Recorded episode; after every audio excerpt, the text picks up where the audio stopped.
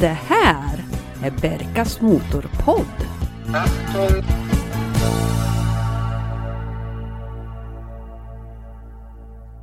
Varmt välkomna till dagens femte avsnitt av Berkas Motorpodd. Jag som laddar turbotrycket idag kallas Berka, men heter Jörgen. Tanken med den här podden det är att prata om bilägarhobbyn.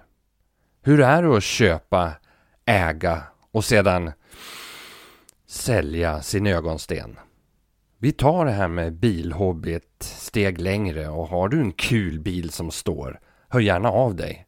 Glöm inte heller att prenumerera på podden så att du inte missar nästa avsnitt. Och vill du mejla mig så finns jag på berkasmotorpodd snabela gmail.com eller sök upp oss på Facebook eller Instagram. Audi. Vilken resa det märket har gjort. Forsprong Durch Teknik. Från diskret gubbil till eldspottande Grupp B-monster med 600 hästar och fyrhjulsdrift. Vi kommer att gå in djupare på Audi Quattro, eller U-Quattro som den kallas, längre fram i serien. Men idag så ska vi prata om den enklare Coupé Quattron och Urquattrons efterträdare S2. Samtidigt som Urquattron presenterades 1980 så fanns också ett enklare och billigare kupéalternativ som fick namnet GT. Hösten 1984 presenterades så Coupé Quattro och hade likt GT en tydliga linjer ifrån Urquattron men inte de karaktäristiska skärmbreddarna och saknade naturligtvis den ylande turbofemman. Man fick inte heller några digitala instrument eller den talande färddatorn som Ur-Quattron hade. Achtung, Bremslicht-effekt. I Coupé Quattron stoppar man den smått klassiska femcylindriga 2,2 liters motorn på 136 hästar. Den hade Bosch KE-tronic insprutning och det gjorde att man fortfarande hade ett ganska sportigt ljud i sin Audi. Modellen delade också mycket komponenter ifrån både GT och Audi 80. Tänk till exempel på dörrhandtagen på en Volkswagen Golf, en Quattro och en Porsche 944. Letar du efter en ovanlig Audi Coupé och inte bryr dig så mycket om varken prestanda eller motorsportsarv? Försök att hitta en Coupé Quattro. De tillverkades nämligen i färre exemplar än ur Quattron. När den sista ur Quattron rullade av fabriksbandet 1991 så behövde Audi en ersättare. Det skulle vara en sportig kupé med turbomotor och självklart fyrhjulsdrift. Formspråket hade ändrats ifrån kantigt 80-tal till rundare 90-tal och efterträdaren kom kort och gott att döpas till S2. Tillverkningen sköttes av Quattro GmbH, en division inom koncernen som grundades 1983 för att uteslutande utveckla och tillverka högprestandaversioner av Audis bilar. BMW hade ju sin M-avdelning och Mercedes sin AMG. Coupé Quattron byggdes i ungefär 8000 exemplar och hade en toppfart på 202 km i timmen. 0 till 100 det klarades av på 8,8 sekunder. Audi S2 Coupé byggdes i 5766 exemplar och hade till en början en effekt på 220 hästar. Då sprintade den 0 till 100 på 6,1 sekunder och nådde 241 km i timmen i toppfart. De senare S2 med 230 hästars motorn fick också en sjätte växel, klarade 0 till 100 på 5,8 sekunder och hade en strypt toppfart på 250 km i timmen.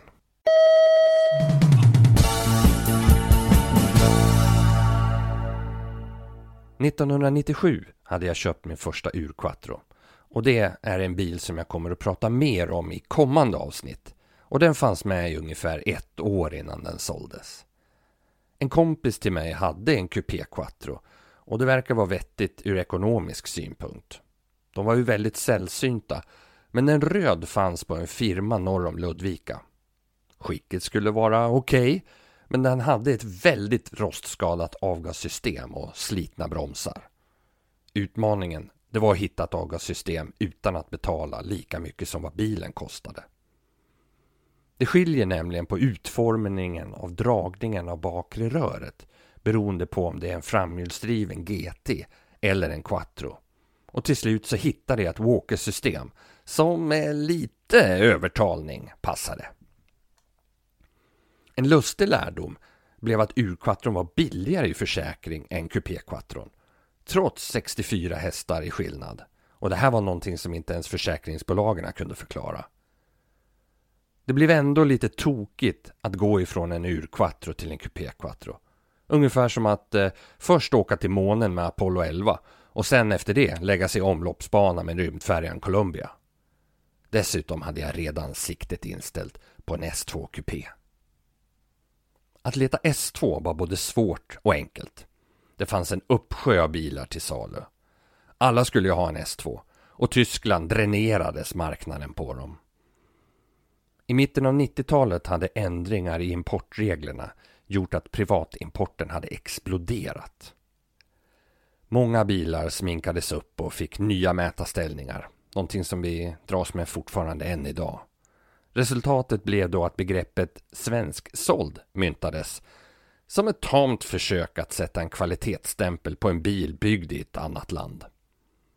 Oftast var det i Sverige bilarna fick de manipulerade vägmätarställningarna innan registreringsbesiktning.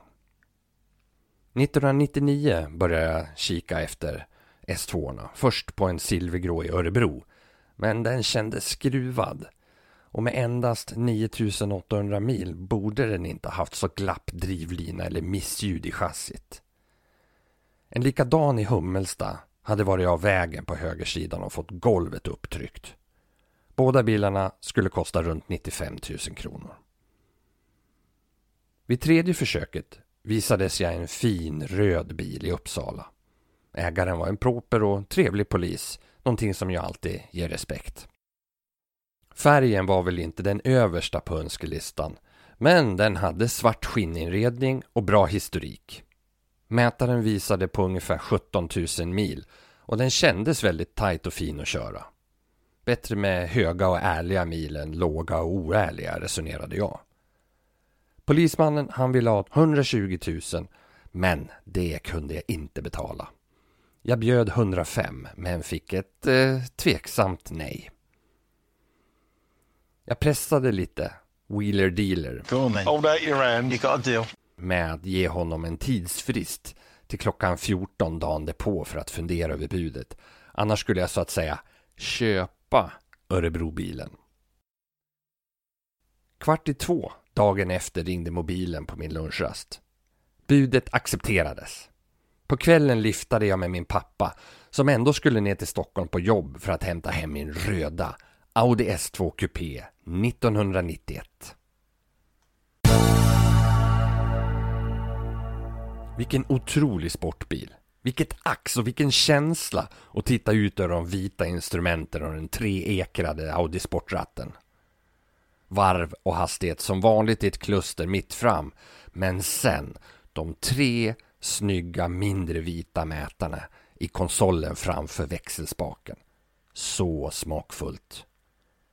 Klimatpanelen var den äldre typen med små rektangulära tryckknappar för temperatur, luftflöde och AC. Ett litet digitalfönster visade inställd kupé-temperatur. Vintertid var det ju en dräpare till bil. Det var inte mycket som kunde sätta emot 220 hästar och quattro. Men den var rätt understyrd. Den var inte heller lika på tå som en ur quattro. Vräkte man ut den på sladd fick man aldrig släppa, för då gick den med sidan före. Ljudet från femma var också mer dämpat och det var inte alls något spottande och ylande som i en 10 ventilers maskin. S2 fick äran att ta mig över till Danmark via Öresundsbron dagen efter att den hade invigts. Vi hade nu en förbindelse med kontinenten. Tuborg på plastik, inge klinke klanke. Fler överfarter skulle det bli, men det tar vi och spar till kommande äventyr. Bilen väckte uppståndelse mot motorvägen upp till Ålborg. Och jag minns speciellt ett gäng grabbar i en Opel Corsa utanför Ranners som åkte jämsides upp för att fotografera. Det var först senare som jag skulle få reda på hur mycket dyrare bilarna är i Danmark. S2 fick hänga med i två år och under IT-yran blev det en möjlighet att byta upp sig till en RS2. Det var en upphottad S2 Avant med assistans av självaste Porsche. Bromsar, kuppspeglar och kupettfälgar hade förädlat Audin. Och jag tänkte köpa en. Samma bekymmer visade sig vad gällde skick och historik. Det var många serviceböcker som hade avklippta hörn nere vid sidangivelserna. Och på så sätt kunde oärliga säljare riva bort 10 000 mil. Och vips så hade bilen bara gått 11 000 och inte 21 som i verkligheten. Rekordet togs av en BMW 850 som min pappa var sugen på. Den hade gått 9200 mil, allt enligt bok och mätare. En hjälpande hand ifrån en BMW-verkstad kunde då be om miltal vid servicer gjorda i Tyskland. Och det visade sig att bilen hade gått över 30 000 mil. Två år tidigare. Jag kikade på en gul RS i Örebro. Men den var omlackad efter en smäll. Inget konstigt i sig, men kulören stämde inte.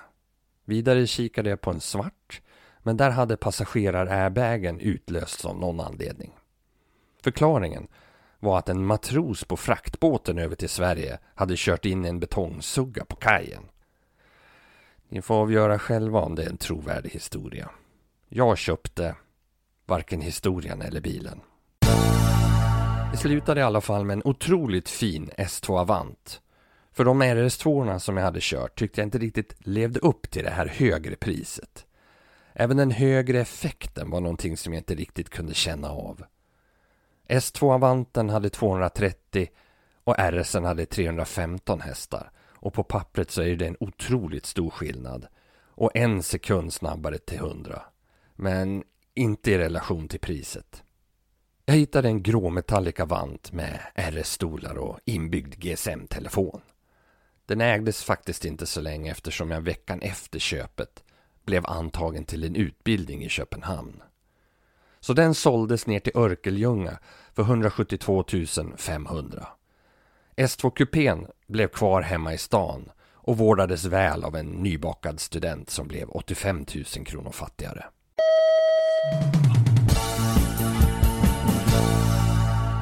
Skicket på alla tre bilarna var genomgående bra.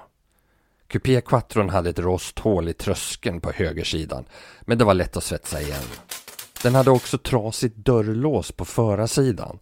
Passageraren fick alltid nyckeln till bilen för att sedan låsa upp vänster dörr. Annars var det ett problemfritt ägande. Ja, bortsett från S2 kupén då, som efter en tur upp till Vemdalen började imma igen på rutorna. En klibbig, sötluktande imma som var svår att torka bort. Fjällturen hade satt sitt spår i form av sönderfruset värmepaket. Kvicksilvret hade fallit under minus 30, så det var bara att få det utbytt. Minns ni vad ni gjorde nyårsafton 1999? Alltså millenniumskiftet? Ja, tänkte väl det. Det är jag med. För jag låg nedbäddad i 40 graders feber och influensa. Några dagar innan så hade jag varit nere i Stockholm för att se det här millenniumspelet vid slottet. Det var mycket folk och det var kallt. Mycket kallt. Jag blev så sjuk att jag inte ens kunde köra hem själv. Så jag fick ringa ner pappa som fick lift av en taxiägare som ändå skulle ner. Inpackad i filtar och täcken så satt jag mig i passagerarstolen och skulle drämma igen dörren. Men den låste inte. Den bara studsa. Skulle jag behöva sitta och hålla i dörren i 18 mil med influensa, 40 graders feber. Vi körde bort till en mack några kvarter bort och där kände jag att den halkade i första klicklåset. Jag bad pappa gå ur och ge dörren en tackling för att se om den skulle låsa helt. Och det gjorde den. Hem kom vi och jag svimmade innanför dörren. Vad tyckte pressen? Motorsport Magazine skrev 1991. att S2 Coupé är en oerhört kompetent bil som får oss att hoppas att alla bilar en dag byggs som den här. Annat citat är S2 är användbar och mycket snabb. Och det sista citatet Audi S2 saknar måhända motorsportarvet som föregångaren hade men är lika effektiv för aktiv 90-talskörning som originalet var på 80-talet. Bilannonsglöd, eller? Men älskling, vad ska du med den där till? Letar man efter en S2 Coupé idag så måste man blicka över gränsen till Tyskland. För det finns ingenting till salu här hemma. En fin Avant finns i alla fall ute för 200 000. Och kupéerna nere i Tyskland ligger runt 24 000 euro. Projekt 240. För snart två veckor sedan så köpte ju podden en grå Metallic Volvo 240 som en projektbil. Och med sina 16 300 mil så är den i ett väldigt fint utgångsskick för att kunna bli en pärla. Men den vägrade ju att starta när vi skulle köra upp den på trailern. Och läckte bensin gjorde den också ifrån en slang. Det visade sig att rotorn och fördelarlocket var helt slut. Och även tändstiften hade gjort sitt. Så ett nytt rör till bränslet monterades och sen startade bilen utan minsta tvekan. Sådär, nu fick vi igång den där gamla snurran. Så nu har jag precis fått hem mitt senaste Tradera-fynd. En original 52 mm varvräknare som jag tänkte placera upp i ett av de tomma övre konsolerna. Kolla in oss på Youtube där jag provkör bilen. Det är bara att söka på Berkas Motorpodd. Nu skickar vi backen och ställer in vagnen för idag. Tack för att du har lyssnat och vi har många fler trevliga bilar att prata om i kommande avsnitt. Vi finns på Facebook, Instagram och på vår egna hemsida www.berkasmotorpodd.se Kör så ni trivs!